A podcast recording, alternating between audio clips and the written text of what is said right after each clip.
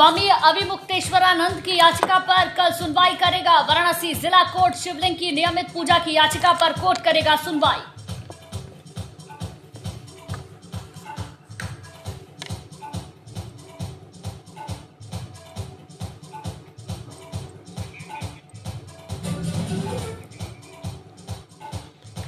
बांके बिहारी के दरबार में पहुँचे मुख्यमंत्री योगी आदित्यनाथ। विध विधान से की पूजा अर्चना दो दिन के मथुरा दौरे पर हैं योगी आदित्यनाथ।